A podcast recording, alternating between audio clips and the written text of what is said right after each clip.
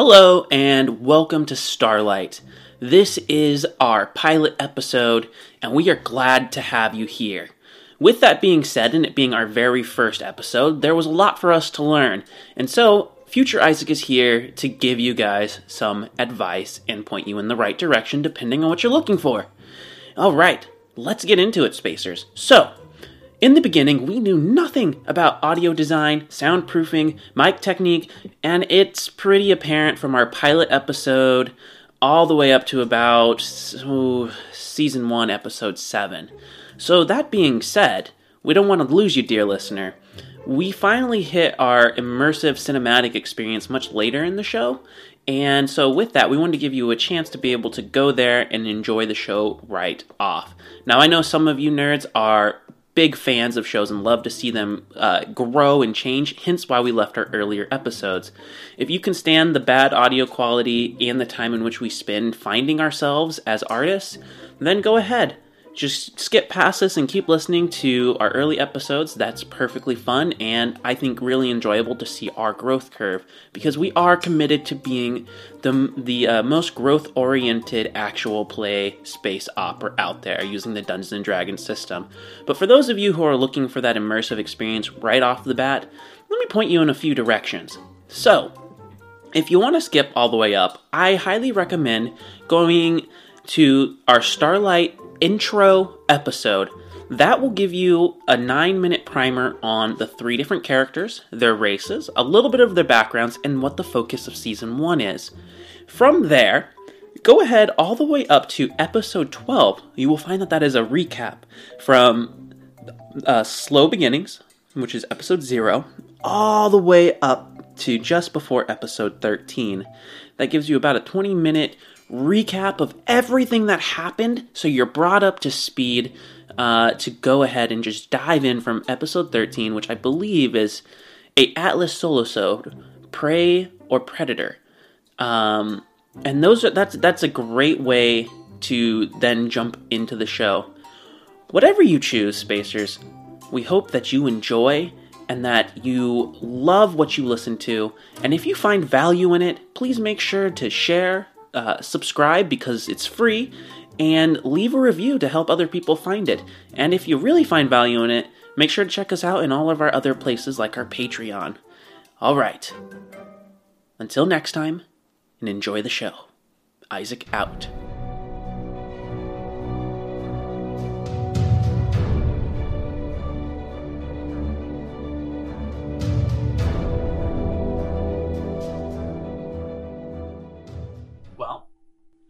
Welcome to our table and home.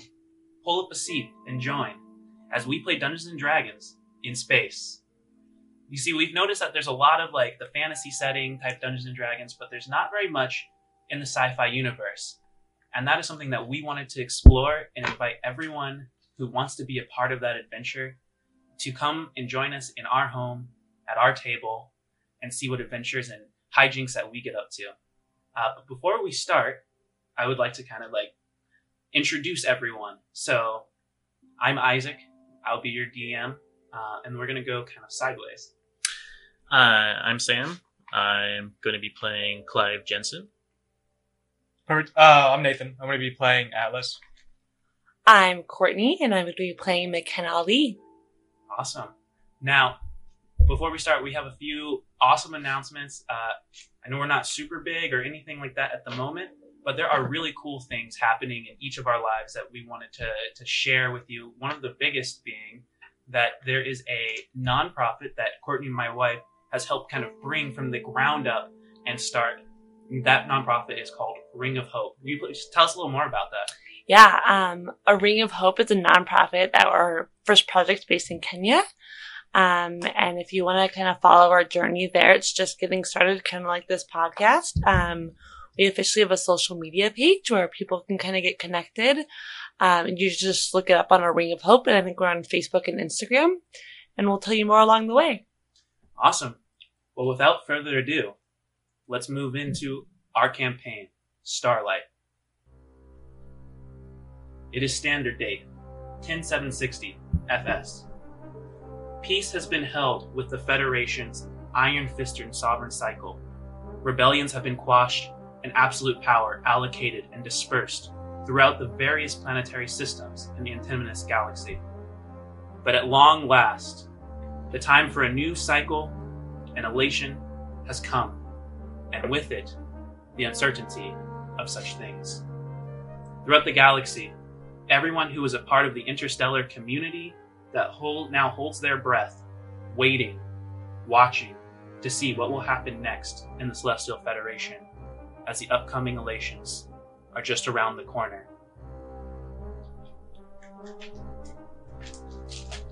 We begin our story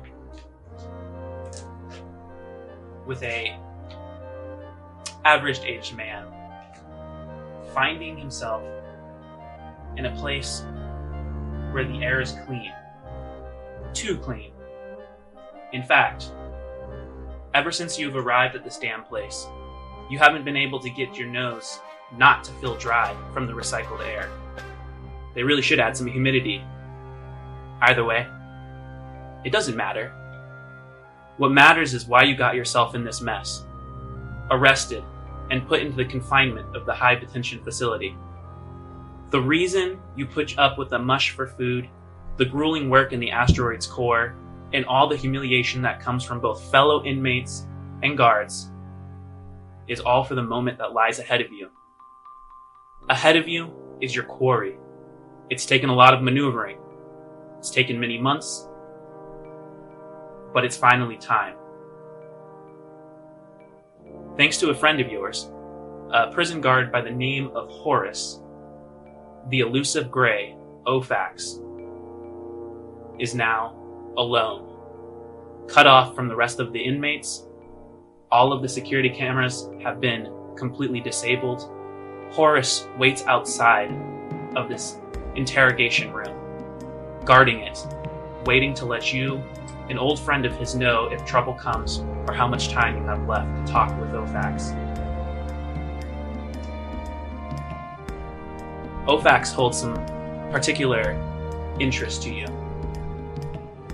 It's been a while as you, ever since you woke up that one day, just kind of wondering what it is that was going on around you, what it is that was happening as you your, your eyes blinked open. Um,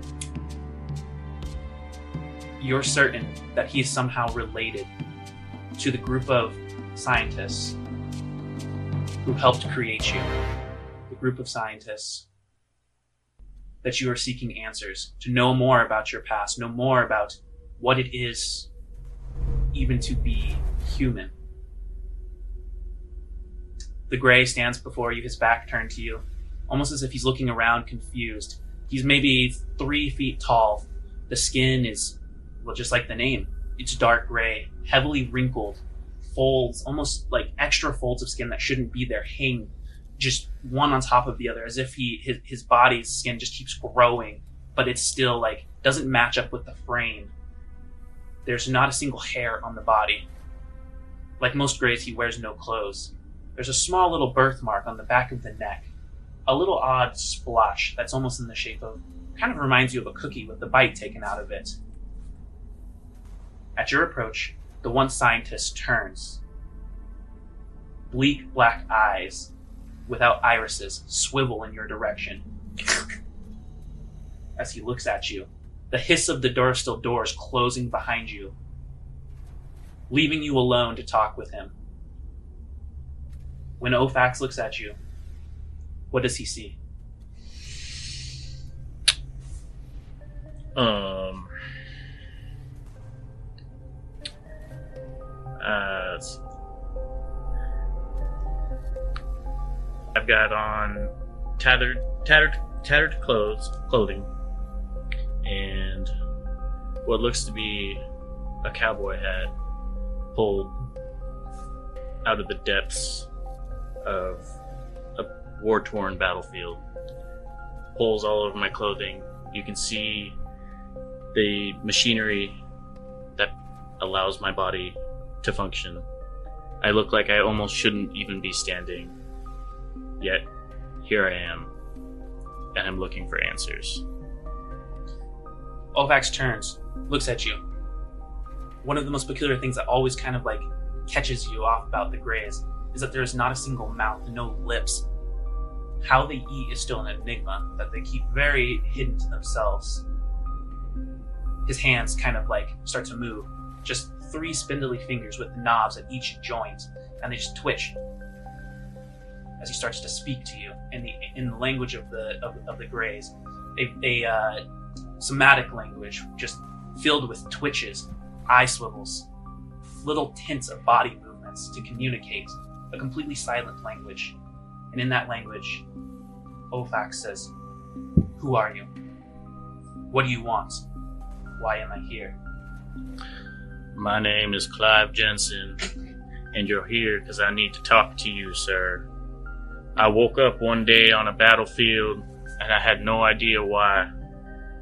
As I understand, I was built for war, and when my time had come, I was supposed to be gone. Yet here I am, and I know you. I remember you. I have images of you in the back of my head. You have something to do with where I came from, and I need to know. I need answers. I'm not supposed to be here, yet I am, and it feels like torture. Go ahead and make a charisma roll for me. 14. 14. The head kind of twitches. Shock. Surprise. Then you see a little movement of the knee. Hiding it, keeping it to himself. Don't let him see. It's a subtle motion. Something that you would only see if you knew how to speak Gracilian. But you catch it. And with that, you're able to kind of push, pulling, trying to get some more information out of him. And at last, there's like a small bead of sweat that comes down, and he flashes some more fingers. And he, the, the fingers say, "What number are you?" Well, you see, that's a problem because I don't remember. I don't. I don't remember. I don't feel like the rest of my kin. I, I feel I have this this new feeling inside me, and I do not understand it. New feeling. That's why I came to you. New feeling. I do not understand this. You weren't made for feeling. Explain. I have no explanation. I woke up one day, like I said, I was supposed to be done, and all of a sudden I woke up. I looked around at the battlefield. I looked around at the bodies torn apart, and I just started shaking. I started getting anxious, and I, I didn't even know. It's, it's a new feeling. I've never felt this before. I felt scared. As you've read. Yes, as I've read, as I've I've heard from that that fear when I was gunning down other humans, that look in their eyes, I Other I humans. feel that. other humans. There's a small shift. Surprise. Awe. How is this possible? Other humans. Repeat that sentence. Other humans. You felt for other humans. Yes, and that is why I'm here. I need to know why, because I hate this feeling. I was ready to be done. I was ready to give it all to the battlefield and just be done and over. And then here I am. No explanation. Don't have any underst- why I, I feel this way. I didn't feel any of this before. There's a pause. And then he steps forward. Each step.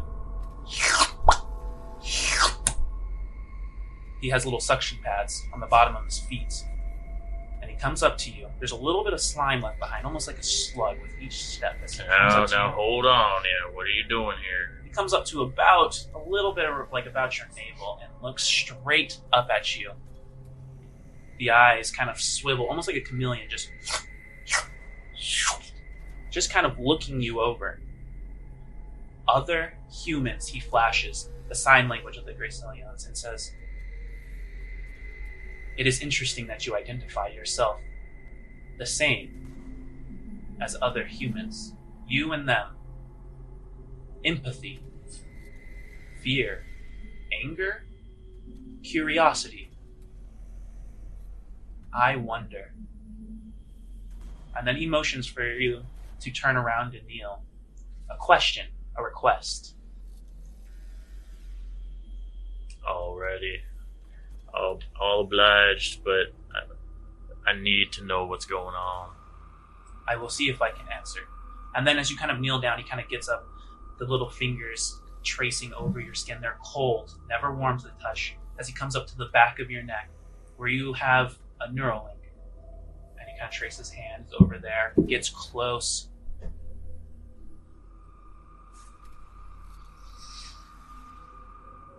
And then he taps you on the shoulder for you to stand. And he goes, You are part of one of the projects. Fascinating that you weren't destroyed. And then he backs up. And he goes, We have no need to talk further. I am done with you. Please leave me in peace to live out my life paying for what I've gone through and what I've created. You're done with me? I came here to speak with you. What are these projects? What do you mean? Turns around. I need you to make make a another charisma roll for me, please. Eight. Eight. He just shakes his head, and he and he just flashes regret. Not sure, telling you exactly what the regret is. He just flashes an emotion of the fingers as they move, and it's regret at every day of his life. And you're not quite sure what comes then. There's almost like a almost like a human quality that he picks up, where he kind of the shoulders slump, but there's no breath that comes out. And he just says on his right hand, the feeling of muted, and the other hand says, I must serve out the rest of my days here, the rest of my penance for what I've done. Go live your life. But leave me be. Hmm. Well, it seems like you're not going to help me anymore. So, fine. I'll leave you. I'll leave you to your your hole where you can rot. And what do you do after that? He just stands there, just unmoving, his back turned towards you. Almost as if he's mulling over everything that you have brought to his attention, all the things that you have said. What do you do? Well, Outside the door, Horace is waiting for you.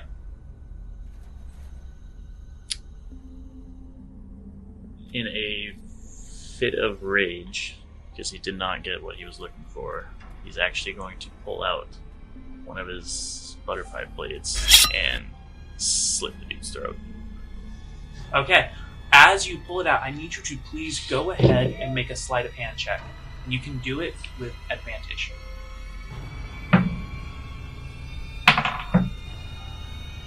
Uh, 15. 15. Alright. Go ahead and make an attack roll. Uh, 19 for hit. Alright. Hmm. Pulling it out. It comes out first. It's like almost like small pocket blades uh, in size as the handle. Press a small button, and then the blade swivels out first one one length of it, and then it swivels out again, creating almost a hand and a half blade uh, that folds up. And you walk over, um, and just as you're about to go ahead and slit his throat, the eyes kind of swivel at you in his last moment of terror as you go and you slit the throat, and just there is no noise, just fingers that just kind of like convulse for a second. There's surprise. There's there's still awe. And there's almost like an acceptance as well that you're getting from the way his posture is that this is what he deserves. Can you please make a perception roll for me? Uh, 17. 17. As he's resting into your arms. You don't know why, but there's like a moment where you like you kind of slit him, but you catch him and almost allow him to fall. Like there's this part of humanity that's within you as well. You can see the fear in his eyes. And he sees you. And for the first time, you actually almost get the moment of that there's an acceptance. And his fingers splay out. And all he says is once again, number 3 4, making you was a mistake.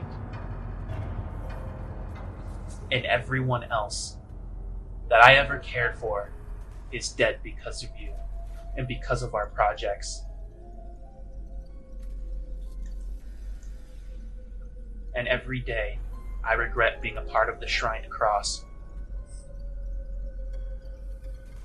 And every day, I regret my dealings with Acrux. And with that, the fingers kind of tremble and fall lifeless in your arms. I'm going to lay him on the ground, close his eyes, and uh, knock on the door. As you knock on the door, there's a, a small moment, and then there you hear the small hiss of a as the doors open.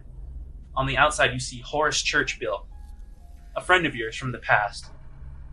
Although Horace has no idea about your true nature, Horace is like kind of taking to you as a best friend, um, someone that he feels like he can trust, trust like really closely. Even though you may not have had the rapport always that you, from what you've read, humans would have the best friend, but you don't also quite understand. You see Horace. Horace is, has like greasy hair that's been kind of combed back, starting to kind of bald in, in the back of it. He wears the gray slacks of the prisoner, uh, the prison uh, guard detail, and he's a little bit overweight, just kind of the stomach kind of pooching out. And he turns and he goes, "Oh, you're done." And he kind of peers past you and he goes, "What? What the hell, Jensen? Oh God, you understand what kind of paperwork this is going to be? You're supposed to talk to him." Well, I did talk to him, and he didn't give me what I wanted, and it was about time for his time to come anyway. He's caused too many, too much harm to too many people. Reveries, reveries, Jensen. I. This is the last favor like this that I am pulling for you. And he goes. Hey, I mean, it's one less prisoner for you guys to worry about, right? Yeah, that's a whole stack more of paperwork for me. To, you don't understand. Well, I hate to say, break it to you, Horace, but it really doesn't look like you're doing much moving around anyway. Clive, I've disabled most of the cameras. I have my other buddies on it. You should be able to take the central route to the Durasteel lift, take it down, and you can get to the prison to the, the, the prison transport area. It should be Bay Two. The rest of your stuff, and he kind of points at your inmate outfit that you you've grown accustomed to. And he goes, "It's been arranged. It's in a crate with a few other various things that are being shipped in and shipped out. Should be one of the food food crates. Your stuff is in there, under a lot of other things. There's a few things, few few cargo lifts coming in. You can sneak out on one of those, but there's only two of us. So, and he points back at the gray and he goes, "I need you to be a little more subtle than that, please." Well, maybe next time then, but I do appreciate your help. If you ever need anything in return, I'm off my rotation in a month. Cards then? that sounds good. All right, get the hell out of here. and you kind of start to take off in that direction. Um, you're pretty familiar with the layout of everything, but you know, even though Horace has kind of made sure to get the optimal guards that are like his best buddies, and that you kind of know a little bit more from your interactions. And they're cool with you because Horace is cool with you. You still have to be careful, so I need you to go ahead and make a stealth check for me. Mm. Eight. So you make it. You you wind down a few of the areas.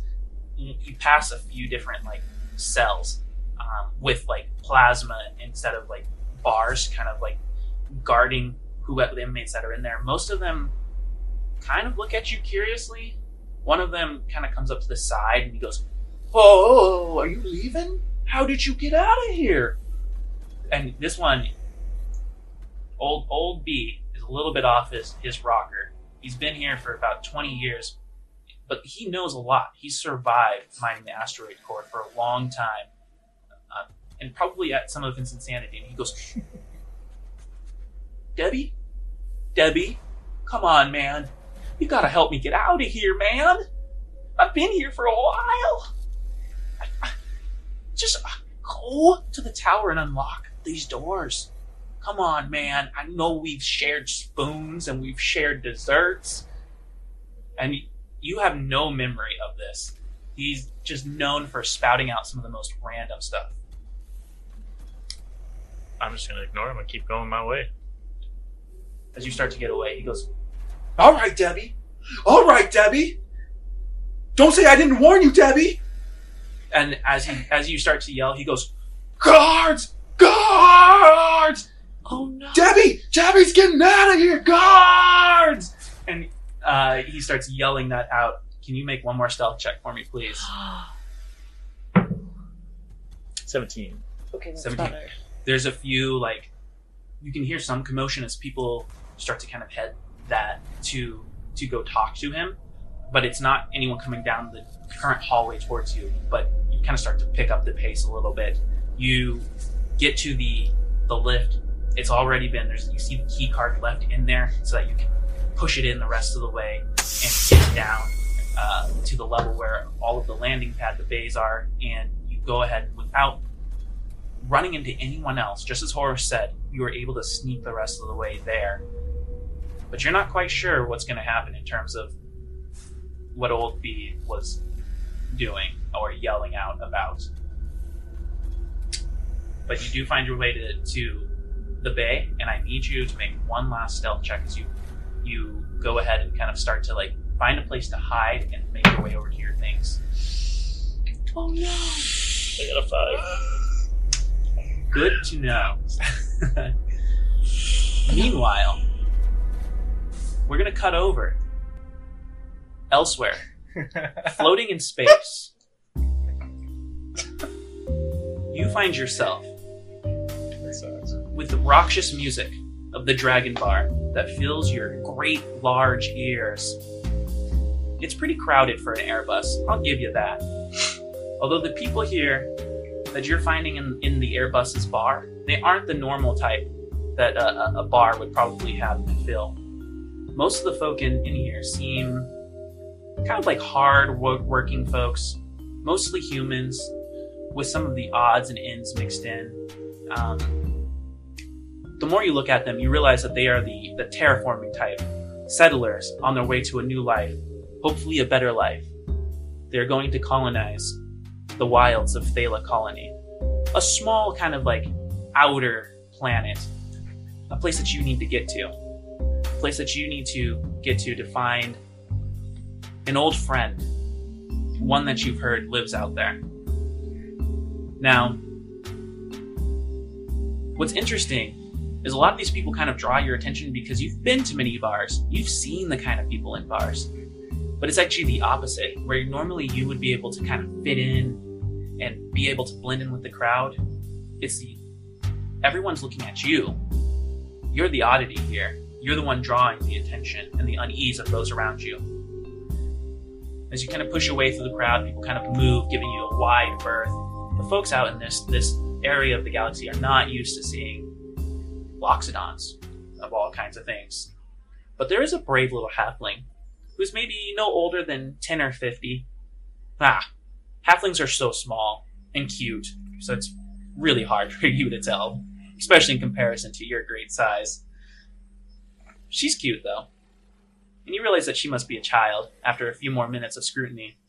She approaches holding a small stuffed toy elephant. And curiously, she cocks her head and she says, Are you really real? Oh dear. I'm as I'm as real as they come. You look just like Miss Poppy. And she kind of pushes this stuffed elephant with a pink dress on up to, for you to see. I'm gonna take the elephant and say, Well, it looks real, except most Loxodons do not wear pink dresses. Um, so try again next time, dear. And I give her the elephant back. But I, uh, and as she's like getting ready to say something, um, can you please make a charisma roll? Uh, five. Five.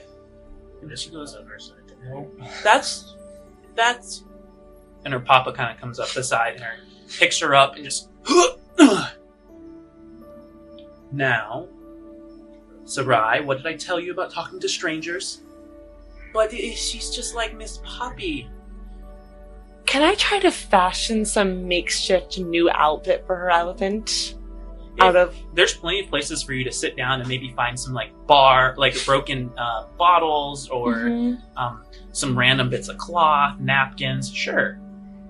Dears, what was her name? Sarai? Uh, she did say Sarai, or her Yeah. father did say Sarai, but they've already kind of started moving back to their family. Dear, um, please come find me in 20 or 30 moments. I will be making your doll, Pappy, you say, um, a new dress, a new outfit. And so the girl, as you say that pretty loudly for her to hear above everyone else, she looks up at her dad, and her dad goes, Strangers? Can you make a persuasion check? This is 17. looks back at you and sees this well meaning Loxodon. And when he looks at you, what does he see? Oh boy. Um, an elephant on two legs. Um, large ears, as you say. Very, very well dressed, put together. Um, a bit of a, a marking on her, on her neck. He probably wouldn't see it a whole lot though, because it's actively trying for that not to be seen.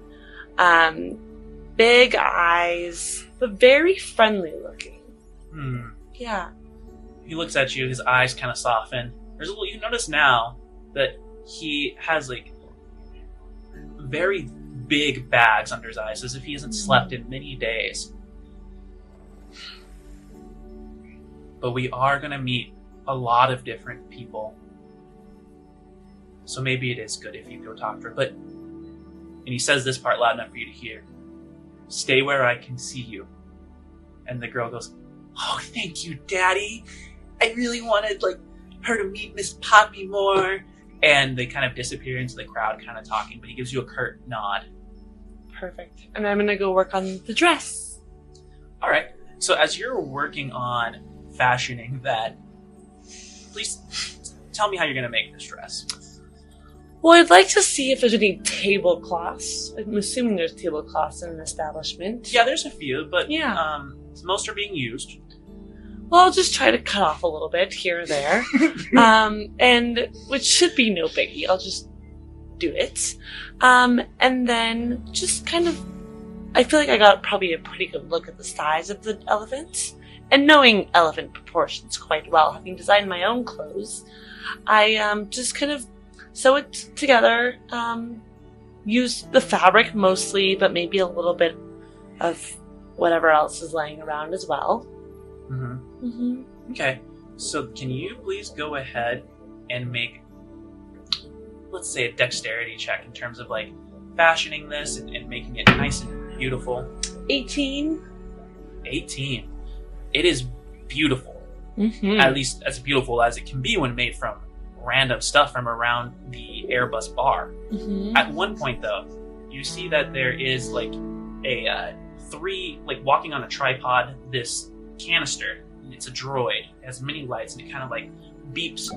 And behind it, there is a a human male, probably in his 30s. He also looks tired, but he has these like spectacles on that almost kind of like catch the light, so you never actually see his eyes. and you're about 12 minutes into making this, and he goes, Ma'am, ma'am, thank you. Look, you're gonna have to pay for that. You and he holds up the part of the tablecloth that you ripped off to make the dress. I'd like to do a minor illusion to make it seem as though it was repaired. Like, All right. oh, it just magically fixed itself. All right. It's a cantrip. As you go ahead and do that, and you you you go, no, I don't know what you're talking about, and you hmm. point at it, and he's like, ma'am, I I have it right. So, are you feeling okay? I I don't know. And he's he just goes, never mind, and he goes to walk away, Hmm. very confused, scratching his head. The droid just kind of left between its head swiveling back and forth between you, and just and then it starts to kind of off away. Now, just as he's as that's starting to leave, there is a sudden just like beep, and the PA system kind of comes on over the top of the everything else, and it says, "Attention, riders! We are experiencing some issues with our networks. It would seem the last solar flare has disrupted some connectivity from our pilot and the dragon. We will be making a pit stop. You will be welcome to stretch your legs for a jaunt in the terminal of the facility. And thank you for your patience. We hope you enjoy your time with Airbus services. And as it kind of like goes off, there is a just like immediate grumble from everyone, just like, oh, you hear someone go, I knew we weren't moving. I knew there were some issues. And someone, another person goes, great, right in pirate territory. Pirates? What are you talking about? Haven't you been watching the news? And all of that kind of starts to kind of build up. But there's this moment of clarity as that little halfling girl kind of pushes through and comes up to you holding Miss Poppy. And she comes up, her hair pulled back in a single bun, bright yellow hair. And she goes, Hi. Hello, sweet Sarai. And I pull out this outfit. It's more of a um, functional jumpsuit um, that Poppy can wear. Um, and I put it on Poppy. And then I tell her this is much more appropriate for what Poppy may be doing in her life. And I take the pink dress and fashion that into a jumpsuit as well. Um, assuming she's okay with it. Go ahead and make a perception check. Perception. That would be a 10. 10. Okay. You notice, as you're saying all of this, the girl's kind of nodding her head like, uh huh, uh huh. Like she's really taking notes from this elephant woman. Mm-hmm. And you notice that there is like an increasing dissatisfaction. Someone goes over this this part of the dragon, the, the starship, as they call them, has no windows, but it does have a few viewing portals. There, there's just like, for the first time, the viewing portals have been opened, and you can see off where the in the distance, where from the pilot's point of view, where the ship is going, and you see a rather large asteroid just kind of slowly listing through space. I want you to please go and make a history check, as this is the direction you are heading. A 4. You're not quite sure what it is, but you can make out some structures on it. You kind of shrug your shoulders and you're like, hmm. It's going to kind of put a little bit of a delay in your trip, but you know they'll repair it, and eventually you'll be off of whatever facility is down there. Now, she takes it. You guys going to share a few words, and she's like, "Oh wow, I, this is pretty cool." But um, I think the dress looks better. And then she kind of walks off. Is there anything you want to do? I'm a little upset. Um, I I think I'd like to um, go stand out on one of those standing pads, assuming there are people are out there, and just kind of take a moment to myself. Um, also, yeah, I think there's not really a whole lot to do right now on here, Okay. so just maybe keep an eye out for what's happening and a good eyes, great ears. All right, then as you do that and you head out there, the there have now been a few other dragons that you can see from the viewing port that have come out from the asteroid are approaching and they're there to help tow it in. You notice that these dragons look like something more like military vessels or potentially prison vessels that are helping to tow the Airbus in for repairs. Make one more perception check as you are kind of keeping your big Loxodon ears open. Is there a way, if I have mending, to mend the ship? You're gonna have to try and go to the engine room and check. Let me do a But that perception area has generally been guarded. Twenty. natural 20. One of the things that you hear is there's a sweaty man. He's kind of built in a way that suggests hard labor. Bald hair, bright cheeks. Looks like he's probably had one too many, and he just kind of wipes his brow. and you just hear him talk. You overhear him talking to someone halfway through what he's saying. And he's talking to someone who's not really that interested, but he says, Well, that's, that's why I'm going out there she's got herself mixed in with like a cult or something. I can't remember what she. Something about makers. Anyways, it goes against every precept of the reverie, and I'm going out there to make sure my little sister gets her damn head on straight. and he kind of wipes it, and then that's when you see he pull out like a you see him pull out like a small silver flask and just Anyways, God, I hate flying. I can't wait to touch down. I'd like to use message. It's a cantrip, um, and just put in his head. Maybe she really does need to get her life figured out, but you should go after her and make a very aggressive move to ensure that her life is straight, and really kind of embolden him to move quicker and be bolder. Can you please make a persuasion check? But I'm not talking to him. I'm using. Yep. Uh, that would be a ten.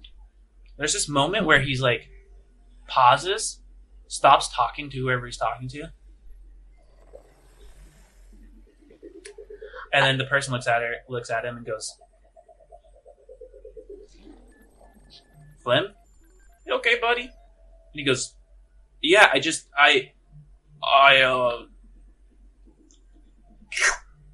No, never mind. I think I gotta go to the bathroom. And he kind of like pushes away.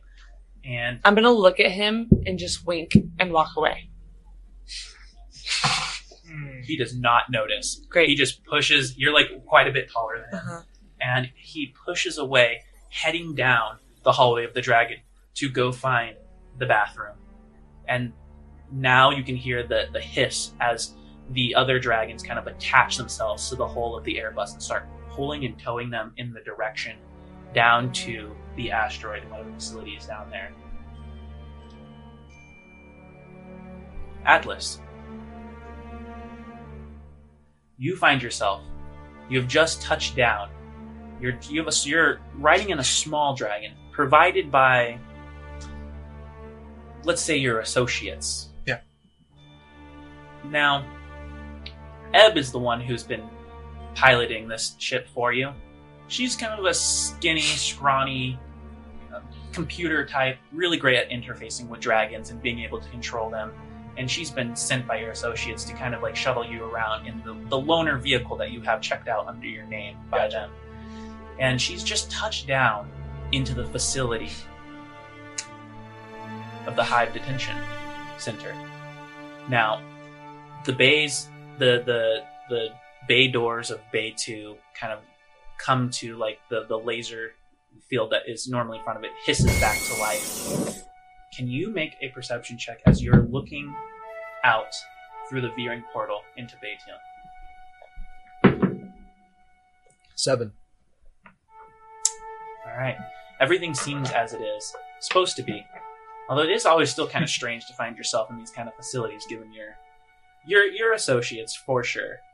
The Ebb looks back at you. She's Actually, she's a tiefling, purple skinned, just a little hint, little horns coming out from her head. And she stretches and she kind of pulls herself back from the interface unit, um, unattaching the goggles, pulling her hands out of the flesh. Because even though the inside of the ship is built in that it's all metal, Mhm. the center console which controls it comes up what starts off as like a metal pedestal, and the top is all uh, half flesh muscle and almost viscous jelly that you have to stick your hands into for the interfacing. And she pulls out, she kind of wipes it off, and she goes, "All right, how long you gonna be, man? Do I have time for a cig?" And I'm walking inside the double doors right now. Well, you're you're you're in you're in the dragon. You're In the your Dragon, okay. starship. Just you just touched down. Mhm. Yeah, you've just been welcomed Okay. into the detention facilities, and she's just kind of like almost, so to speak, turning off the keys. And she's Gotcha, gotcha. Um, so yeah, Atlas will look at her and be like, "Yeah, you have time." She goes, "Good. Um, hey, don't mess this up, okay?" Do I ever mess anything up? She goes, "Well, uh, you got a good point there." And then she goes, "But seriously, like, you're probably the only person that I've piloted around on these loners the most. Like everyone else makes it like, oh, I don't know, four, five times. What? This is like six. You're pushing some sort of record, kid." That's doing my job well. She goes, "Amen to that." And she goes, "You got a lighter?" Yeah, I'll just uh, so with Atlas, At- Atlas, I speak, um, he'll basically like flick his thumb, and then it'll just be like a lighter, like a flame that kind of like pops out, just a small one, not too big. She kind of walks over and she goes, Much appreciated, brother. All right, I'll be waiting. And then she presses it, she goes back and puts a hand in the interface unit. And that's when you hear some of the the, the, the lift door opens so that you can walk down into the detention center. While he's walking in, he'll light actually a cigarette himself, Mhm. and then just walk into the detention center. Down at the bottom, you see a guard, hands kind of right behind his back. He's really not someone that's super memorable. Mhm. He's pretty much dressed like every other guard, has the gray uh, outfit. You can see that he has the light pulsating of a second skin armor underneath it, and he has a helmet on, kind of obscuring some of his eyes. Okay. And as you walk down, he greets you with an easy smile, and you notice that there's um there's like a s- he's kind of thinner in, in frame. Um, if you had to guess, maybe half elf or something of that sort of nature. Mhm. Either way, his hands behind his back. So he goes, "Good to have you. We've been waiting for your uh, arrival. Um, just as a formality, sir, do you mind if I see your credentials?" Do I know from like insight wise if this person is affiliated with my connections or Go ahead and make an insight check.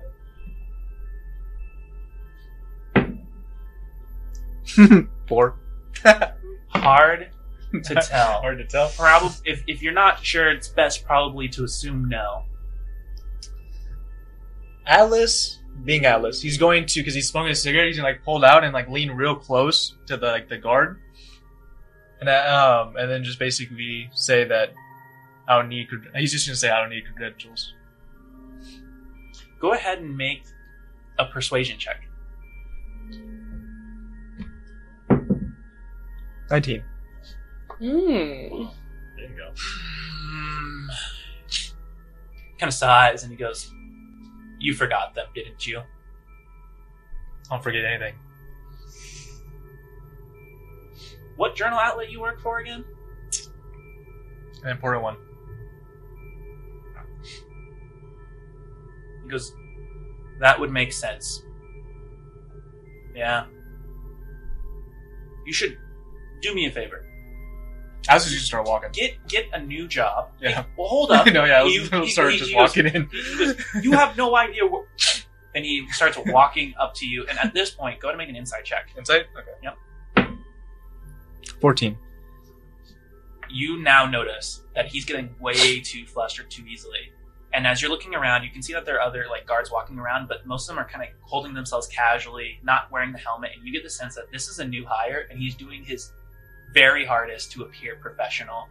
But based on how flustered he's getting by the way you're acting, he like is like he's not he doesn't know how to handle this situation. He's like, hold, uh, uh, just hold on one minute, and he gets in front of you and he goes, "You understand, right?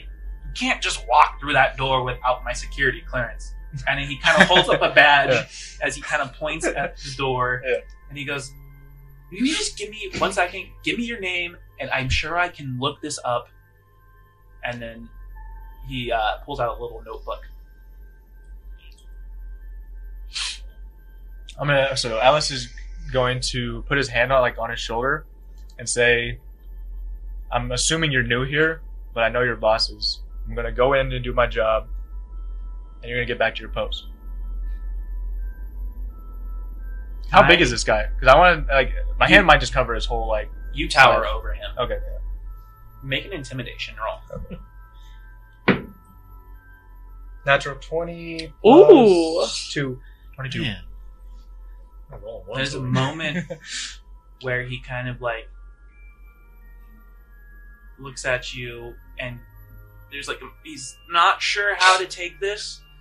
And he goes there there are protocols sir but you know i i i mm, i can just run the thing on your ship.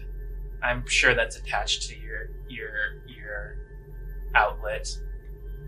And he goes just just one second and he walks over to the ship and goes and finds and starts to interface one of the with that one of the outside basically almost like QR codes. Mm. and then he goes oh that would make sense. You didn't tell me you were one of those hotshot journalists. And he comes back and he goes I am really sorry. I am really sorry.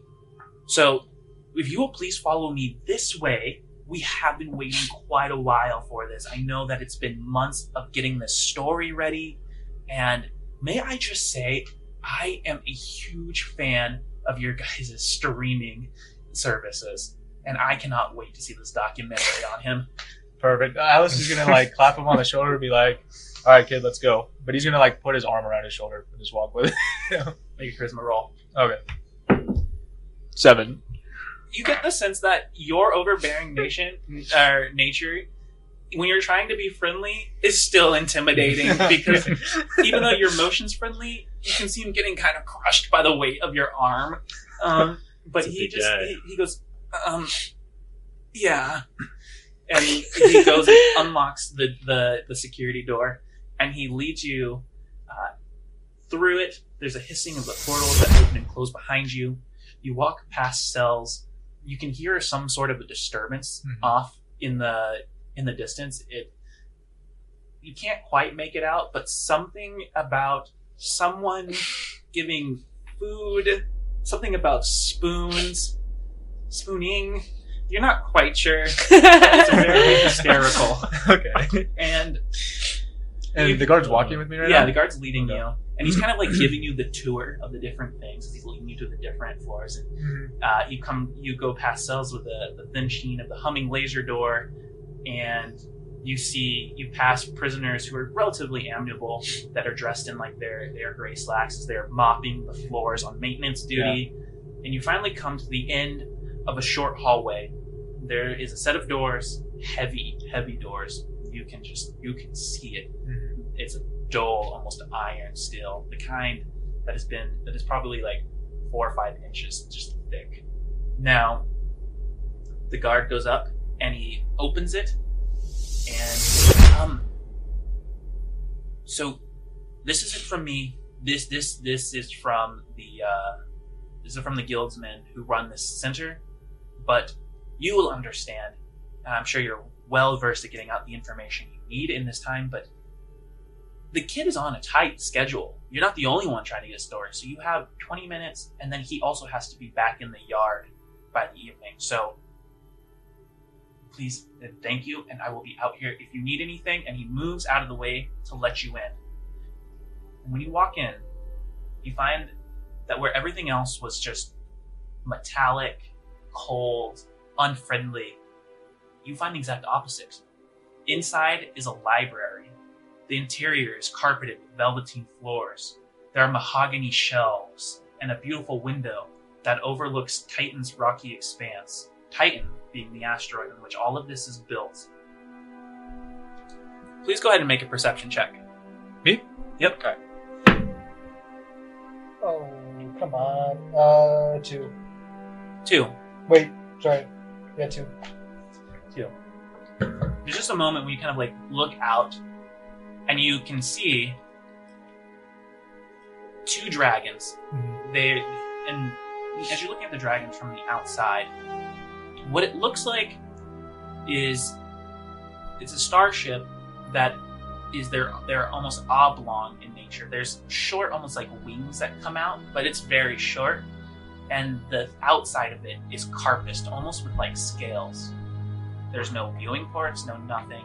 There's no exhaust of flames for moving these starships, but you see two smaller ones with cable lines attached to the back back behind it. They're towing a very long, no wings on this, but oblong version of a dragon. You notice that it's an Airbus of some sort. It looks like they're towing it into the asteroid. It's probably going to land in the next few minutes. Uh, probably some sort of mechanical difficulty if they're helping out with it, but it's not really your business. Your eyes flick over as you hear someone go. Before you, you see the kid. The kid is a drow, and you can see a faint tattoo that kind of runs on the side of his neck. It's purple and gold, and it's of a bull. But these kind of tattoos, these are special. These are the kind that only members of your association have. This tattoo is galloping. But it's not moving from place. It's just like the legs are moving, giving it the appearance as if it's moving across a landscape. And with each step, it kind of moves from purple, scintillating to gold, moving back to red, and then back to purple. This drow is even shorter than the guard was. Hair white, eyes just very almost same similar like deep velveteen type of, of color, but purple as well. And he sits before you, dressed in his gray outfit, arms crossed, and he goes, Can I help you? And as he looks at you, what does he see? All right, so he sees a six four. Uh, so he's like, how do I explain? It? So he's six. You see, is like a six four, almost broad, like shouldered, like broad chested, um, very muscular individual. Not like just thick, um, kind of like a Spartan. I think we spoke about. He kind of looks like you know like how Spartans are in like TV shows or movies and stuff. Um, muscular. He, he looks around the age of 26 to almost 30 or so. He has like this gray silver hair that's uh that goes past the shoulders a little bit on his back, um, and it has like a little bit in the front, like kind of parted. He has ice blue eyes, um, and then from his eyes, like going downwards, like from his face, like down to his like neck, there's these uh kind of like blue like neon bars almost that kind of go down um, and they're like a cool blue color. Um, he's also shirtless, but he has this he has this uh, jacket like over it, because you have you ever like you know like the pirate not like pirates exactly, but kind of like the navy admirals or pirate-ish kind of things. Or they have like, these jackets like the fur collar-ish kind of things. You guys know what I'm saying or not? Uh, so he's wearing one of those. That's um, like this dark kind of black slash gray like in color with like a white uh, fur collar. But he's and then also on the, next to his chest, there's blue bars, kind of like on his face, kind of kind of like go down and like spread it around the chest. It looks almost like a pattern, almost going like on both sides of his uh, chest down his stomach. Um, and he's wearing just like normal like slacks, like tan slacks or something, um, boots. All right. So, so he looks at you. He puts his hands out. Is there anything that I can help you with? You another journalist in to get my story, my take, find out why someone like me would want to turn in the Acers. Well, looks like if we're just jumping to the main point, then I want to. I have things to run, businesses to do. A prison doesn't run itself. So get to it. okay, so with Atlas's personality, Atlas is gonna be like, "All right, puny boy," and then he's gonna like, while he's saying it, he's gonna like grab the drow by the neck and just like pick him up. Like he's gonna be smoking and just like grab, like as a reaction, just like grab him because he was insulted. I'm scared. So as you go and grab him, just Yeah, I'm just he- gonna grab him by there's the like a throat and small lift him voice up. comes out as you kind of lift him up. Roll an athletics check for me, please. Athletics? Yep. Real quick, um, sorry, I know this is a DM question that I should have probably, or No, go question for I it. should have. Um, with like the rolls, it's only you only get bonuses with the ones you have proficiency in, even if you have pluses from stats. Correct? That's yeah, what I'm. yeah, so on your sheet, It's only the proficiency stats that yeah, you you're get just, bonuses. you're just going to add, but it's already factored in whatever you have chosen. as Well, your- yeah, chosen as your proficiency. I just want to know because, like, obviously, because your stats some have bonuses. Yep. But you're not proficient. Okay, perfect. Oh, really? That was an Alright. eight. It was like it was a natural. So you lift him up. Mm-hmm. I need you to roll an intimidation check with that. Intimidation? Okay. Nine. Nine. Your arm kind of shakes just from the quick moment of doing it. Mhm. You hold him up for a second, but you, inst- rather than looking weak, you just set him back down. Not quite getting the effect that you wanted, but leaving a little bit of a bruise on the man's, on the on the kid's neck as you just. Is that really necessary? I don't really like to be insulted by weak individuals. And then Kinda I- rubs his jaw and then spits to the side. What do you want? I'm looking for the Sun Eater. Sun's Taker. looks over at you. He just laughs. You're one of them, aren't you? They're still looking for him, aren't they? What makes you think I'm going to tell you about the Sunmaker, huh? That if you don't tell me, I will kill you. I'm here to do a job for the Acers, and if you've known the Acers long enough, we always complete our jobs. Oh, yeah. Just like the way they were supposed to free me from this stinking hole. Well, actions do have consequences, and you didn't do what the Acers intentionally wanted. You went, you're with your own desires and your own intentions. Yeah, maybe I did, didn't I? But actions are in the past. I've built a new life, a new family. He kind of rubs the bruise and he goes, and things have consequences, don't they? What are you gonna give me if I tell you? It's just parlay for my life because I think it would look awfully odd if I was suddenly dead. As you know, with the Acers, whatever you desire, we can get you. Go ahead and make a persuasion check. Oh my. Two? Everything except my freedom, They were, they were supposed to buy my bell out of this place. Now I've had to start over. One day I'm gonna own this prison.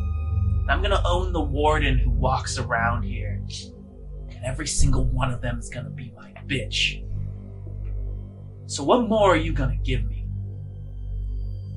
How are you gonna give me my freedom? Because that's about the only way I'm walking away from this.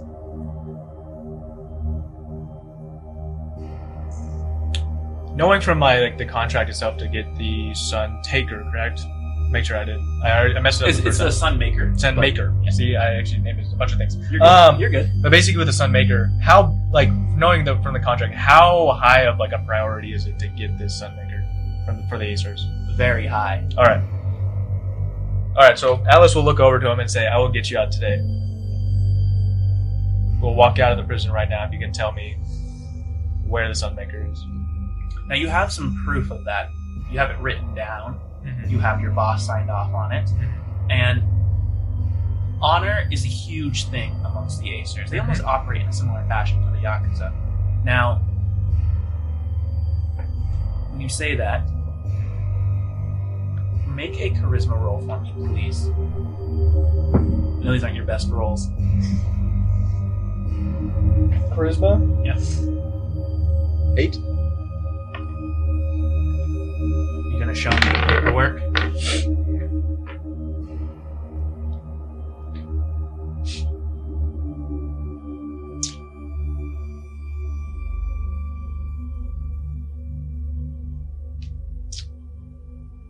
Is my guy like? Is my guy still smoking or no? He's, it's up to you. Is he still smoking? They allowed it. The guards didn't care, right? The guard was actually pretty enraptured with whatever What was in it? uh, whatever entity that your ship was associated with. Okay. All right. So he didn't really notice that much.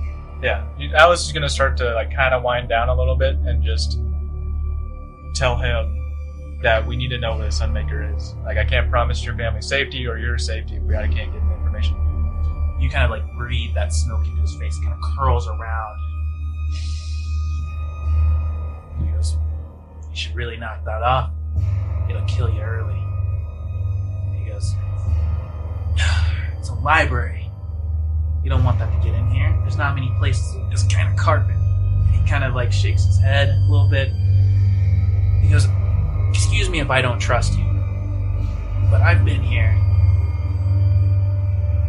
seven standard years. it's hard to believe it's been that long. And no one's come through for me. So how about we set up a deal? A tradesy, so to speak. What's the deal? Nothing too hard. There's someone that I need um, to disappear. And he kind of looks you up and down and goes, You look pretty capable. In exchange for the information. Who's the target? Another prisoner. Do you have any combat experience? No. Not real experience. He's a lunatic. Murderer. Killed many people. The scum needs to be taken off of this. off the face of this galaxy. Does he work for anyone that we know of? His own privations. All right. If you can give me the information first, then I will take out the target. He goes, Make a charisma check. One more. Or that not being do, a, good? do a persuasion. Do a persuasion. Sorry. Persuasion? Yes, sir. I don't know if you have a. Nope, I have nothing. I have intimidate. I'm just an intimidating person.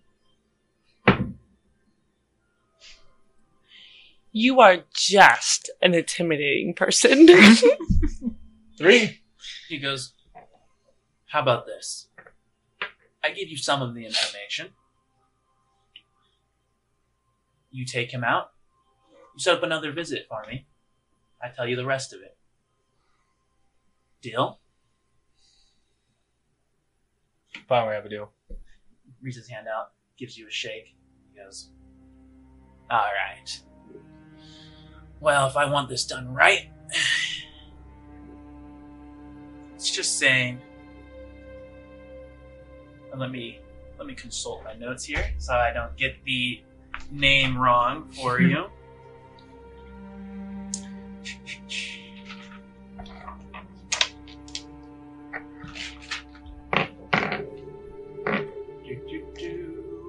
I'm really hoping that I start rolling higher today or tonight. To be honest, now while I was looking that up, if I don't roll higher, then my thing is saying that my boy's not gonna do too well early. so- Have you heard right of there the with you, bud. painter? the painter? the painter. No, I'm not really into arts. Hmm. Go ahead and make a history check on that. History?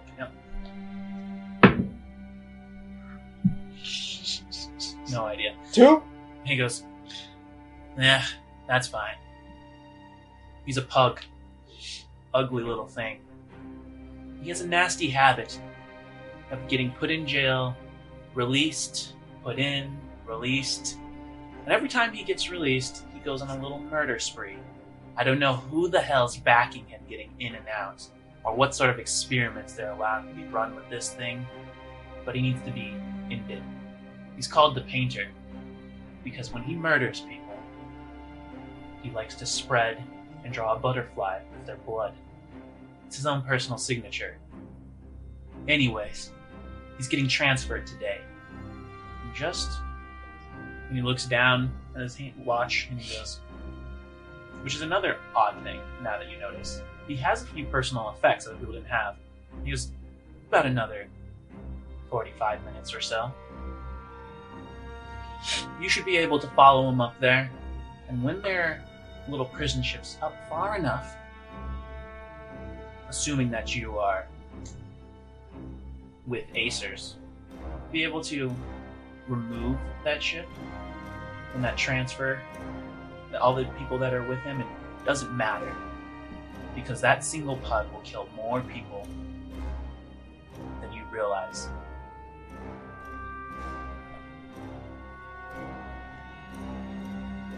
Atlas. Okay, so he'll. Yeah, so he's. I was just gonna be say that he's. I accept the deal, and I'm not too worried about some pug or some random person when I am the strongest in the universe. As cliche as that sounds. He goes, Deal. The information you need is this that Your Sunmaker is on the planet colony of Thala. Now, Can you write that, please? it's been no. I do not want you to remember that. Wait, wait, It- Thala? Planet Thala.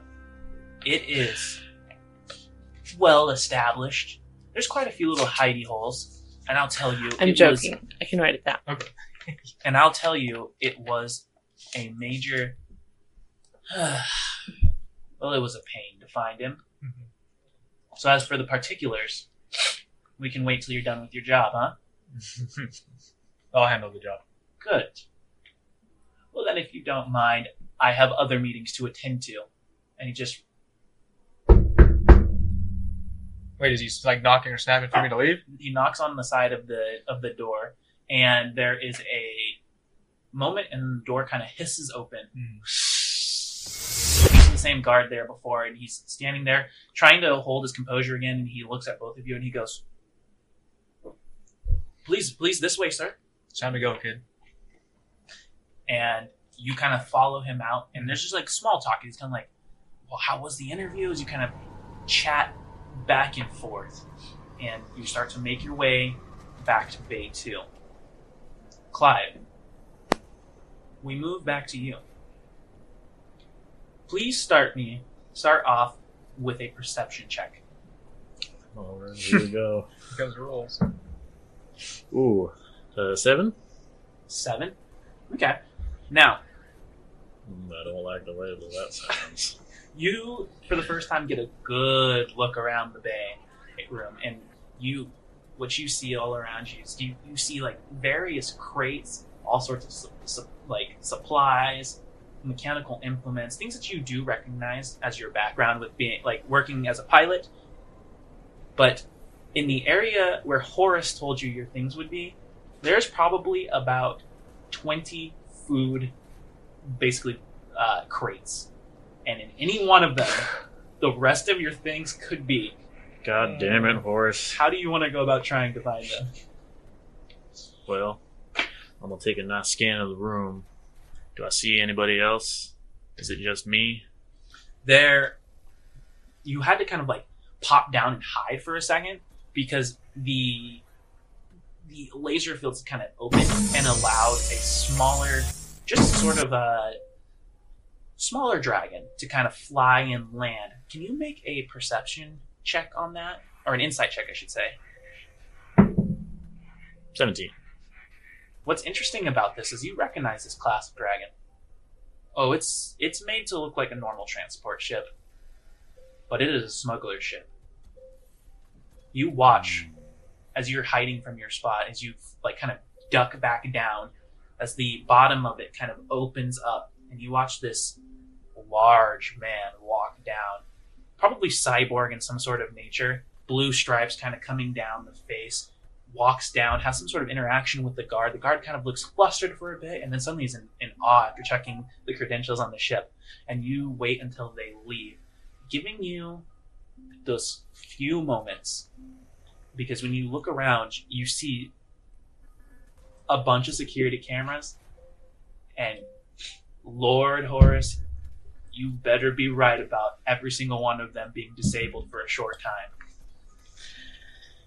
Oh, oh man, I don't know. I may just have to cut. Thinking to himself, I may just have to cut my losses on my my stuff and just get out of here. Horace was never never quite that reliable back in the day, and it's gotten me into quite a few other issues. Uh, I think. Are there any crates like pretty close to me, like within? Yeah, so you went and hid kind of like behind those 20 crates, Hmm. but you're kind of like, fuck, I can't, I can't look through all of them. All right. Well, I think I'm just going to look through the few that are directly uh, within reach, and then if if nothing comes of it, then uh, I think I just need to get myself out of here. Make an investigation check with disadvantage. Eight. Eight. Man, it is it is blind luck at this point, and you have no idea where to start. You probably have time to look through four different crates. All of them are relatively the same looking. They don't look disturbed. You would have a short amount of time probably open the latch and look in. Of those four, one, two, three, or four, which one do you want to look into? I'll look into number two. you pop the latch. Inside, you see a bunch of like like flash frozen eggs. I start s- digging down deep in there. You start sifting through. Please, can you roll me a percentile die? That is a die ten and a die hundred. This is a die 100 at least. Die 10? I think I have one of those too. Oh. Here, this is die 10 and this is uh, Yep. The zero on the die 10 is 10. Uh, Yep. sixty-seven. You start looking through, and you you cannot find anything in there. You kind of close it. You can hear some voices, but nothing that necessarily that seems close at the moment. You probably have time to look through one or two more if you wish. Now, Horace, did when we were talking, did he say there was a specific ship that I was getting on as a getaway, or he just said there were ships? He said there were ships. Okay, that's what I, that's what I thought. Now, as you look back out and across the expanse of ships that you see, there are ships. There's two at the moment. It looks like it can probably hold maybe five ships. This this docking bay. There is the ship that is completely open. The thing still down there that that large man walked out of the smuggler uh, ship, which usually is great for hiding things and getting things out. But there is also what looks to be a prisoner transport ship as well. Um, that lift is also open, and it looks like maybe they're expecting to move people in sometime soon, but you don't see any guards approaching. And Horace would have told you if it was happening like right in this moment. And I'm still wearing the inmate Oh yes, you are. garb, right? Yep. All right. Well, I'm gonna try to look through another one of these crates. I'll look through number four. Make it roll another percentile die. Okay, you have the percentile. I'll just give you 10 though. Yeah, Yeah, because okay. there's not you a die ten in the set. I just that you gave me. Oh, 29. 29. It is in this one. After searching through, you finally see. Thank goodness. It's, it is your stuff, your various things, your piloting equipment, um, and even uh, some of like your, your more favored, treasured uh, stylistics of clothing from some of your favorite films. Which is also strange just because he doesn't quite understand why he has a connection to these items. Because he's feeling all of these new. Alright, well, shoot. I finally found what I'm looking for. I need to get out of here. I need to. Ah, God. Uh, of those two ships. And that's when you Uh. hear a hiss, and you hear the, the siren blaring. And I drop back down. and you there's no one quite approaching. You you get a sense that if you you can either stay here or you could try and hurry, but you can just make out that that means that s- another ship is getting ready to land. Do you want to stay where you are? Do you want to make a run for it? Do you what do you want to do? Ah, well, another ship coming in. That, that could mean an easier escape route. I don't really want to deal with that that big ass dude that came off. I th- I think I'm gonna I'm just gonna wait here. All right, make one more stealth check for me, please. 18. 18. That's pretty good. All right. So as I you know kind what of I'm doing just a little bit. you kind of drop down and you wait as the ship gets pulled in. You see first two smaller um, sentry type dragons, ones that are used classified for like short range combat. You see that they are towing a large Airbus, and as it kind of gets pulled in and has to turn sideways to fit, you watch as multiple doors open and you see quite a few folks just like come bumbling out. A lot of them just like, Ugh. a detention facility. This is where we're supposed to walk around. Oh, we'll get off of it. That's just going to be a short while while they make little repairs. And you see, usually just kind of like more common type folk, which is like kind of human in aspect. There's a few half elves, some halflings, no grays. But you do notice as one of the lift doors just kind of like creaks with the weight. As a Loxodon walks down the steps and just kind of looks around, the snout of her her her um, snout kind of looking both way, like sniffing both ways. She then steps down, and you find yourself in docking bay two. Hmm. This looks like a, uh, lovely place. Well, might as well explore a little. Um, have I been here? I would know that. Elephants have incredible memory. You have never been here. Now, as you start to step down, you you see a lot of people for the first time are like, "Oh man, different air. It's like you can taste the difference." So an old man kind of grumbles and he goes, "Yeah, but it's not the same as fresh air."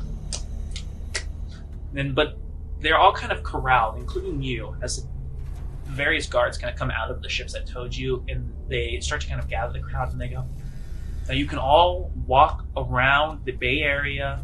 There are bathrooms over there. Just contact one of us. We will unlock it. We will escort you in.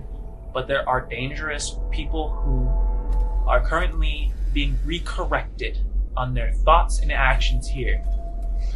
So please do not go about bothering them. We are going to have a few transfers coming through. When that happens, there will be an alert, and you're hearing all of this too as it's being said out loud. during this whole thing, since I'm hiding behind the crates, I'm working on getting out of my in, inmate clothes and back into my normal clothes that were in the crate, so I could kind of phase into the crowd once I get an opportunity. Okay, so you you kind of slowly just kind of like shifting and putting these things on as, as carefully as possible. The guards continue and they go, We are going to have the diagnostics officer come in and work with your pilot and engineering crew and see what the malfunction is with your interface unit. It should be momentary. So please, fountains for water over there. Make yourselves comfortable. But you get the sense that when he's saying that, it's like, don't make yourselves too comfortable type of situation. I'm gonna just start walking laps casually and see if I maybe notice anything a little bit odd. Go ahead and make a perception check.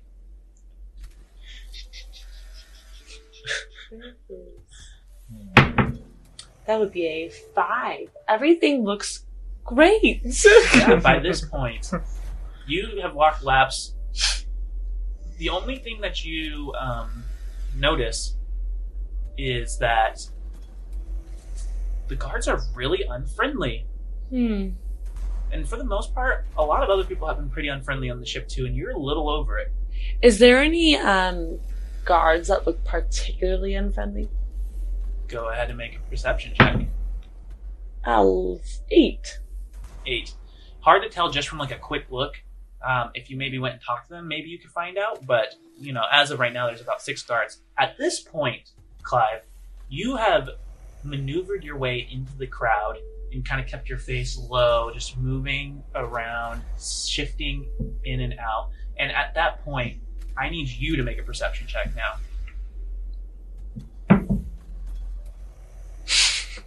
You guys are having great rolls. I know. Thirteen.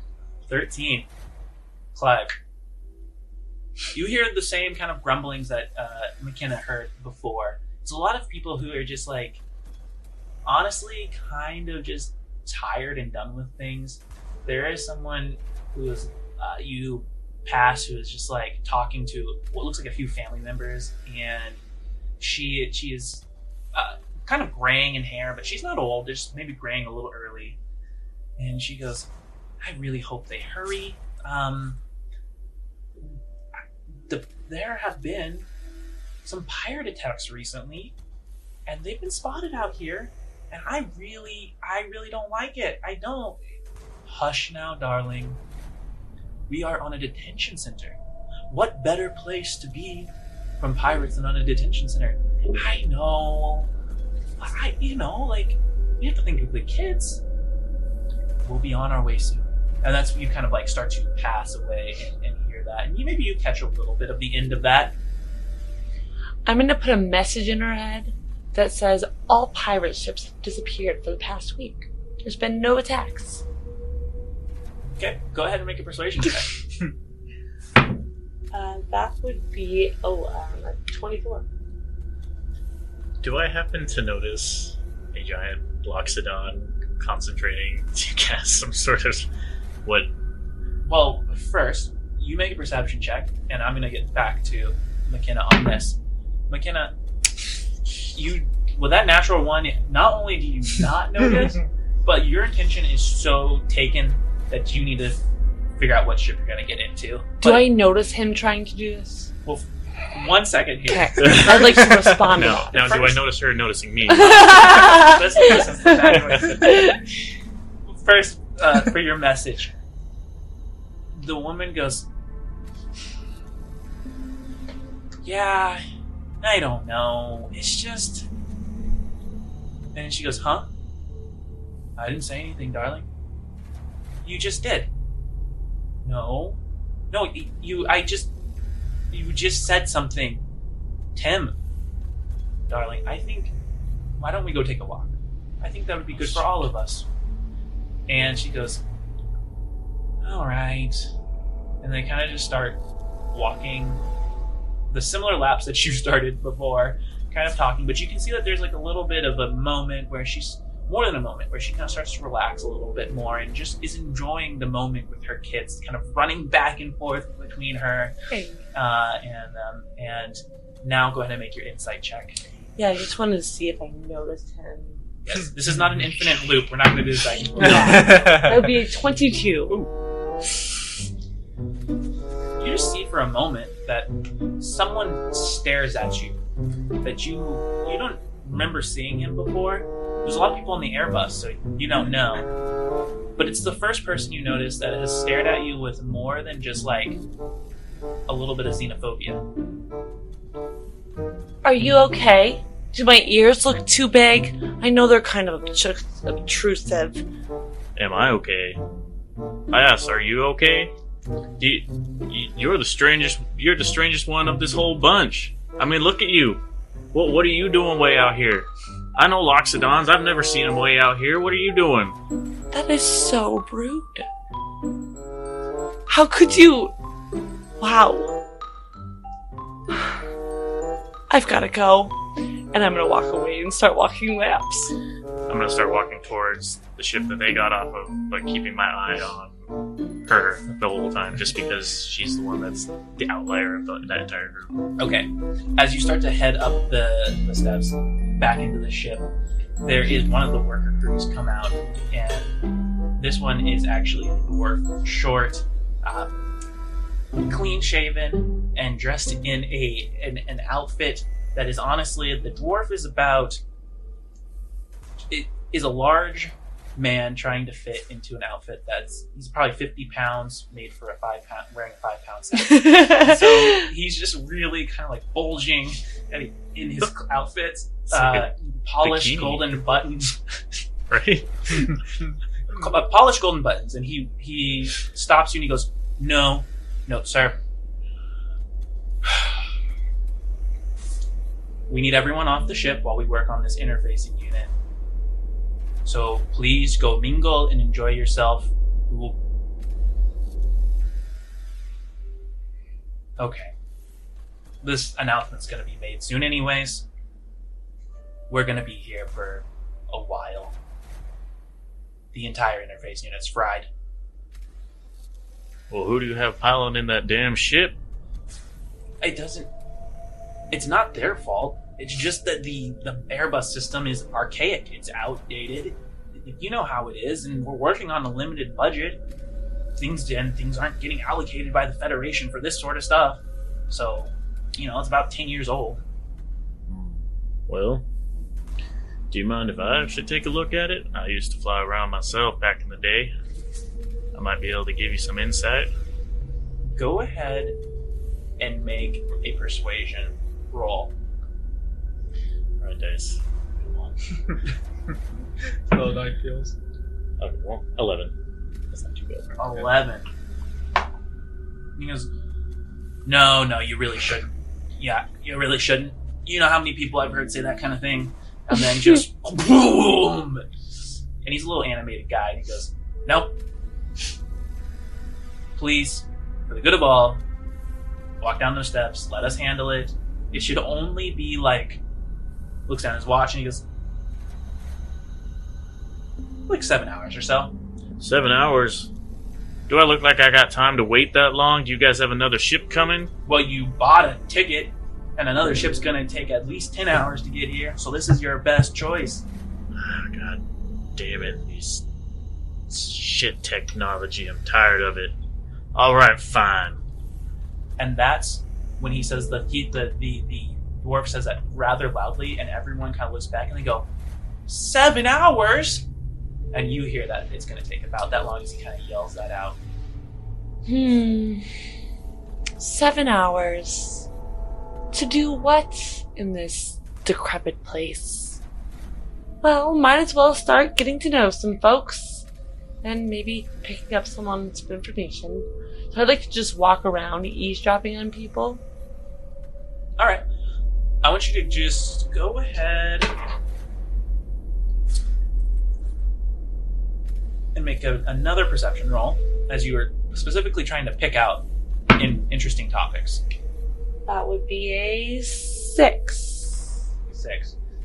You see an, uh, an ornate dwarven woman dressed in um, scarves and has a lot of jingling, um, very just like archaic metal jewelry. Mhm. something that's like really outdated. Like who wears gold around their neck anymore? And she is currently talking to one of the guards about toilets. And she she goes, "You should really look at my inventions, huh? Hmm. I've been working really hard, and that's actually why I'm on my way out to the colony. Now I was just in there, and I'm gonna give you a wonderful pitch, okay? And I'm gonna keep walking. I'd like to go look at this other ship that's on the dock, the loading bay, Mhm. and just kind of take a stroll around it. All right." I'm not trying to be stealthy or hide or anything. I'm just looking. as you go and walk, walk over, you notice that it is a um, it's a nice ship, small. It seems to be empty at the moment, but the the the lift is down. hmm Um, that's pretty much from a base idea of like kind of what you see. Is there like a like a, a ramp that you would walk up? Like how? Yes, the ramp is open. I'd like to just sit crisscross applesauce right in the center. Not like you know like how a ramp does this kind of thing. I'm gonna sit at the bottom, Mhm. crisscross applesauce. So you just sit down, just Yeah. yep. Ears out. And that's when you hear the kind of the voices of people saying, All right, folks, please move to the side, to the side. We got some people to bring through, nothing to worry about, and that's when you start to see a long, long line of probably 15 to 18 prisoners. Just and they have like these shackles on that are attached by like little uh, the chains are replaced with like lasers, like keeping them attached. Just a very bright light, almost the light of like a welding light.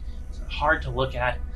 They themselves can't look down, and they're just trudging one behind the other with uh, armed guards carrying like full-on assault weapons. Their visors helmets down. Um, none of the inmates seem to really stand out but they all just look hardened. Hardened men. Some of them you kind of recognize um,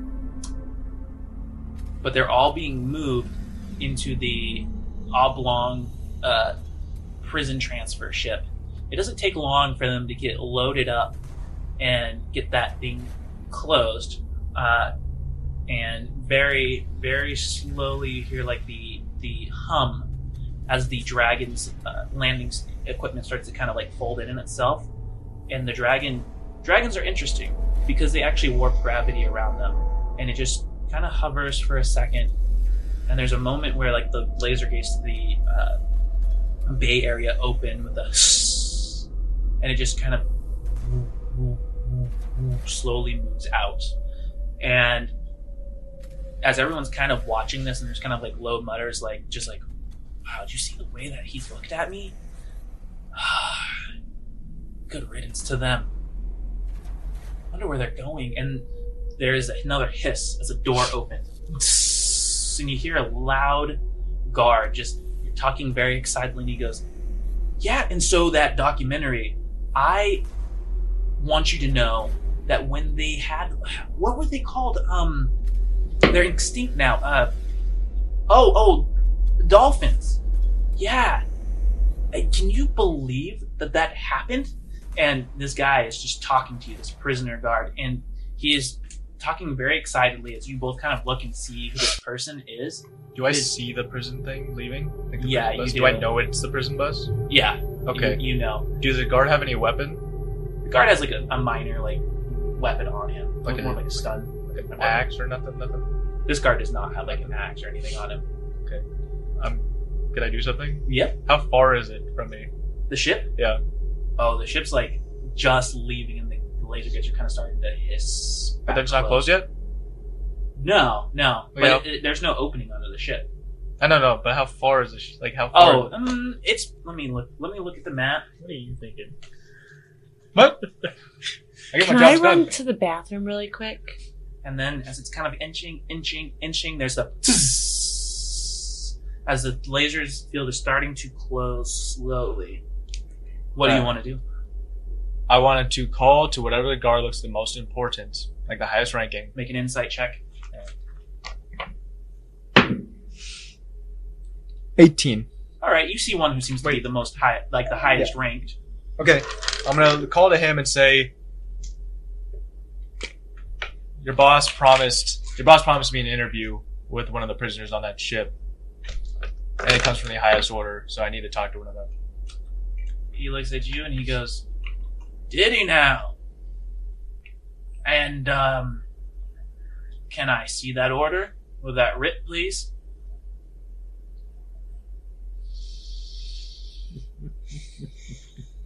Atlas is getting a little frustrated today It's not Because people- no, is day. because people just are not listening at this point, and he's very like prideful in some sense.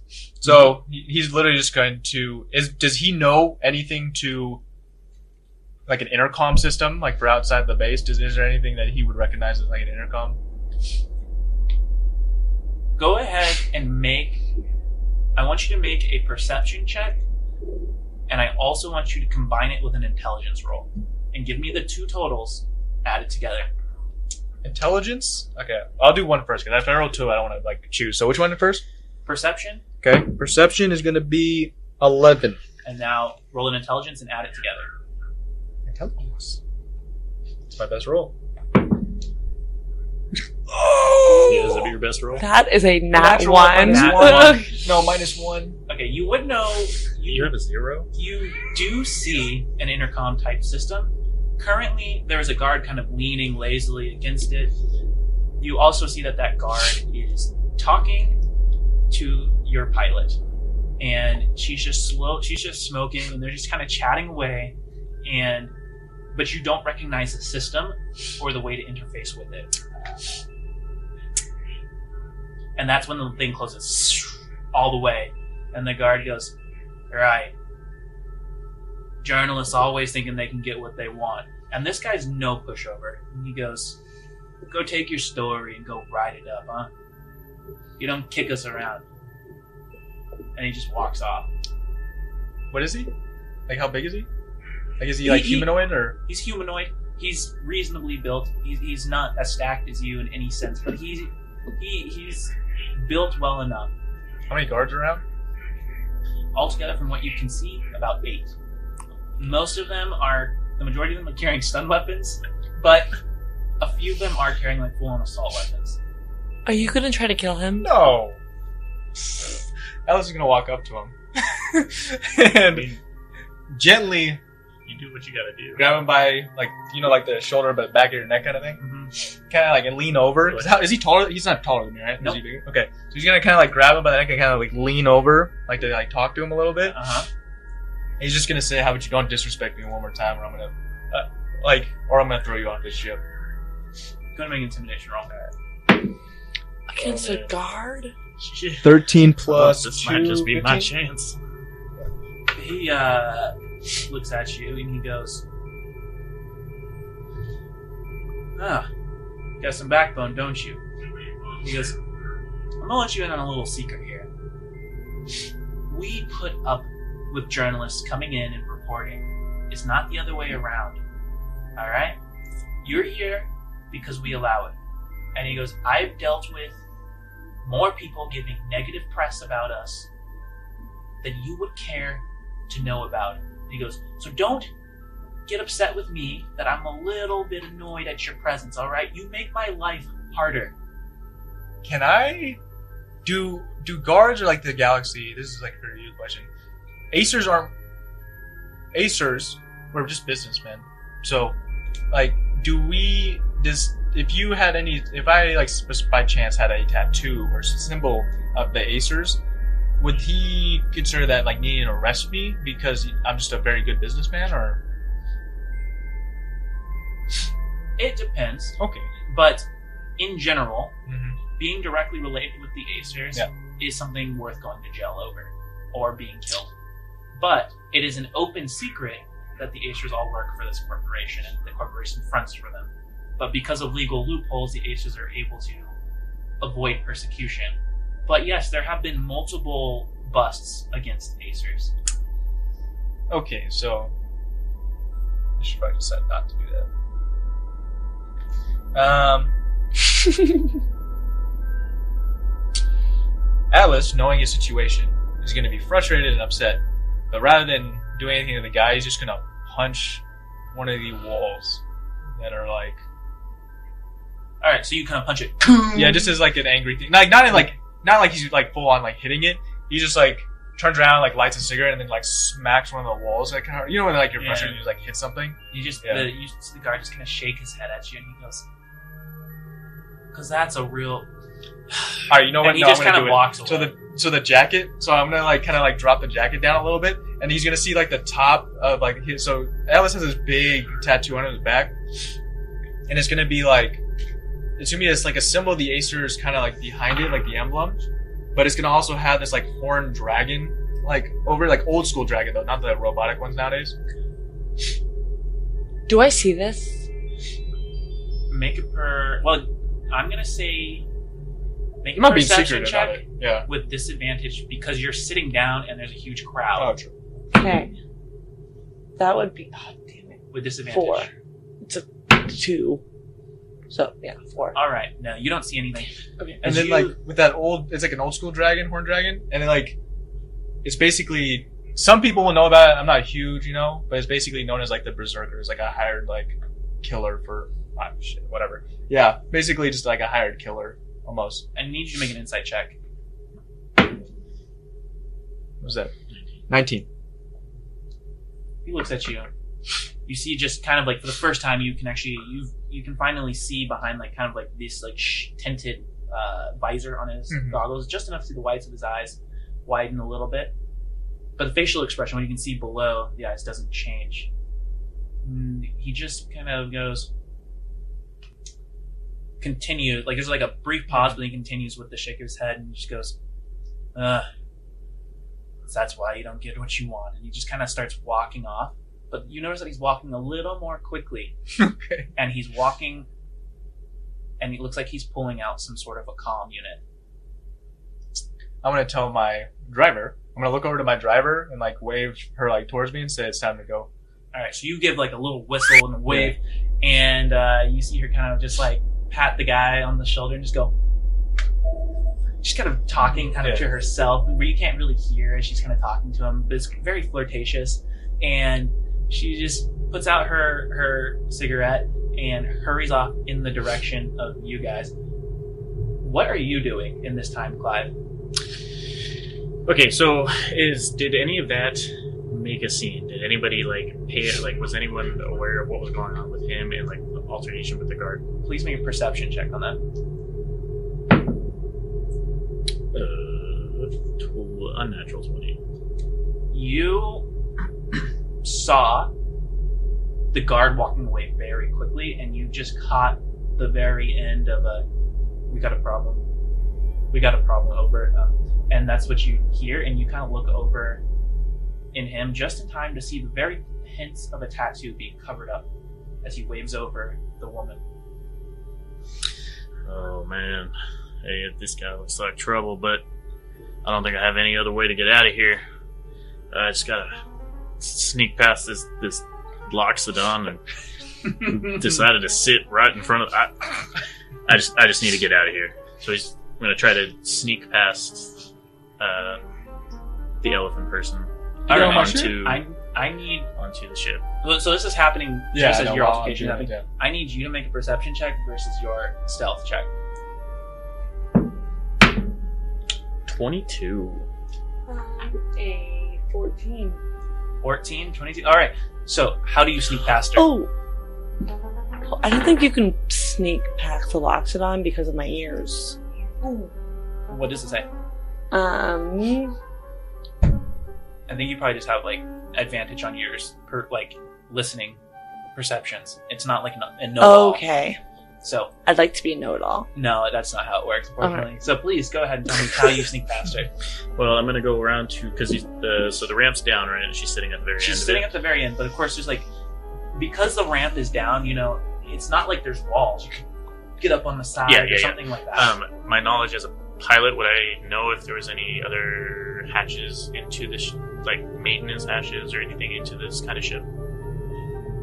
generally there are uh, other ways into a ship um, being able to interface with it in a quick fashion is hard especially because most ships require attunement to them so in this case no you would actually have to get past her Okay, so I'm gonna sneak around to uh, the side of the ramp that's kind of the most out of view of everybody else. To just kind of do like a, gonna roll up on it and sneak my way into the back of the ship there. okay so as you kind of roll your way up onto it. Uh, makena it's almost like you're lost in your own thoughts. Just you you see as her her uh, elephant's uh, snout right? Yeah your elephant snout's kind of Trunk. trunk. There we go. I couldn't remember the word. Elephant trunk is kind of like listening back and forth very lazily as if she's just almost like in a trance, but also kind of reminds you of a composer. Um, and then you kind of snap to life, but like two or three seconds too late, as if Mm. like you heard the clatter and then it, it registered in your brain, and you kind of like your ears twitch and you go, but "There's nothing there." Okay. You get into the ship, and immediately you feel almost at home. You've used smuggler ships before. I need you to go ahead and uh, make an invest a quick investigation check. I got a nice ship. Okay. It's a loner. I know. Got a one. All right, one. All right, you kind of walk around, kind of like come, come, come. You're not quite sure, but you know that somewhere there should be some false boards and or like uh, plating to, that you can potentially hide in if you wanted to. Um, But Makena, you are sitting there cross-legged. You kind of, as you turn your head back, kind of like that was odd. You see as this large man with uh, his pilot walks up towards you. She's like in the way of my like. She's ramp, cross-legged. I am at the- si- very And she's big, right? Like, unintrusive. how, how is she compared to me? Like, How tall are you? Oh, I'm huge. Um, I am seven foot six, three hundred and seventy-five pounds. Um, and I say, I stand up casually. Hello. How are you? Right in front of my ship. Your ship just looked really interesting. I'm intrigued by ships in general, and this ship just looked fascinating. Tell me about it. I don't really have time right now. Okay, well then I'm actually curious. Where are you headed? To work. Where's work? Alright, I don't know why you're so picky right now. I want to know everything, but I need to get to my job. Okay, well the reason I'm being so picky, if you don't want to be friendly here, is because I would like a way out of this prison. Um, and it seems as though the ship that I was on is seven hours delayed, and I'm really willing to go anywhere but here. Is my uh, pilot back yet or no? She's like on her way walking. No, so- she she's like caught up with you. She's like kind of Oh. standing behind you, just kind of waiting and watching this interaction. Did you tell her about your interaction with the guard? Did you let her know what, what was going on? with the guard. Yeah, Yeah, no, I told her that I showed my mark or whatever. and she goes, "We kind of need to get out of here. You uh, you really wanted to be the record breaker, didn't you? And then you go ahead and wow, seventh, seventh time. We're Thought still gonna really get out might of make- here. Okay, okay. I wonder if you might need a little um assistance. And it looks like you forgot to. Never mind. Um, it looks like you might need some assistance. Since it's with what? Well, you look like you would need to get out of here quickly and maybe need a 375 pound I don't think to you can fit on my ship. Oh, I totally can. I'd, Uh, I'd like to walk up. Walk up my ramp Yeah, because you said I don't think you can fit in. I'd like to show before you. she Like, turns around. Grab her trunk. What? Don't While do this that. is going I'm on, grabbing. would I be able to attempt a vehicle handling check Wait while a in the ship to see if I can pilot it? You don't know start he's in turning it there. on? I don't know he's in there. Yeah. You Yeah, exactly. you could try to interface with it. Okay. Depending on what sort of security Yeah, you stick things your are in hands it, that you slimy might not mess. be able to interface with it in a quick enough time. Mhm. But so yeah, you go to the center console, you stick your hands in, sinking into the the uh, kind of jelly flesh, and suddenly you feel the consciousness of the ship, the living entity that are dragons, as it almost reaches out, probing to find out who you are. go ahead and roll an interfacing check. Creepy. Come on. I had six. immediately you are met with the equivalent of like firewalls, uh, and you're like, "This is going to take a while." Oh, well, thought this was gonna work, but I don't have time. I just need to find a place to hide. Okay. As you pull out, there is a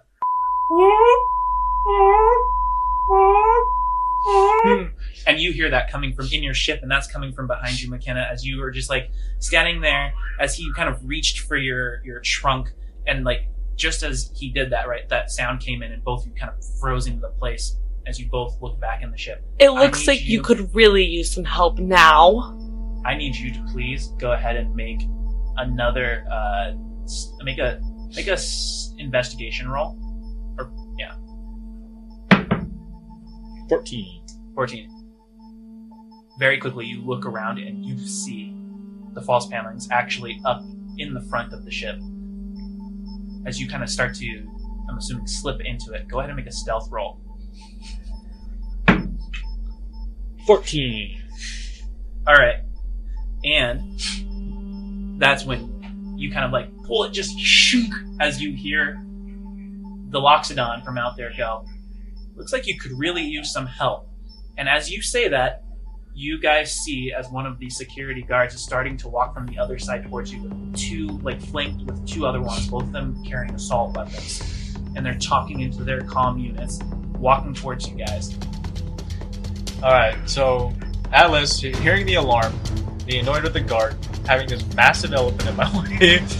He's gonna like. There is gonna be a slight. Actually, you're gonna see a slight flicker. Well, the elephant will. The guards maybe. There. Well, no, she just will. Like, I only have lights in the front. You see a slight flicker of like red, and then he's gonna basically just tell. He's gonna like hurry his pilot, pilot in the like ship and say, "All right, get to work. You need to get out of here." And then So the pilot kind of rushes past you and goes, "Oh, excuse me," and kind of pushes up past you. And you hear the footsteps of them over the top of you, just like, "God damn thing!"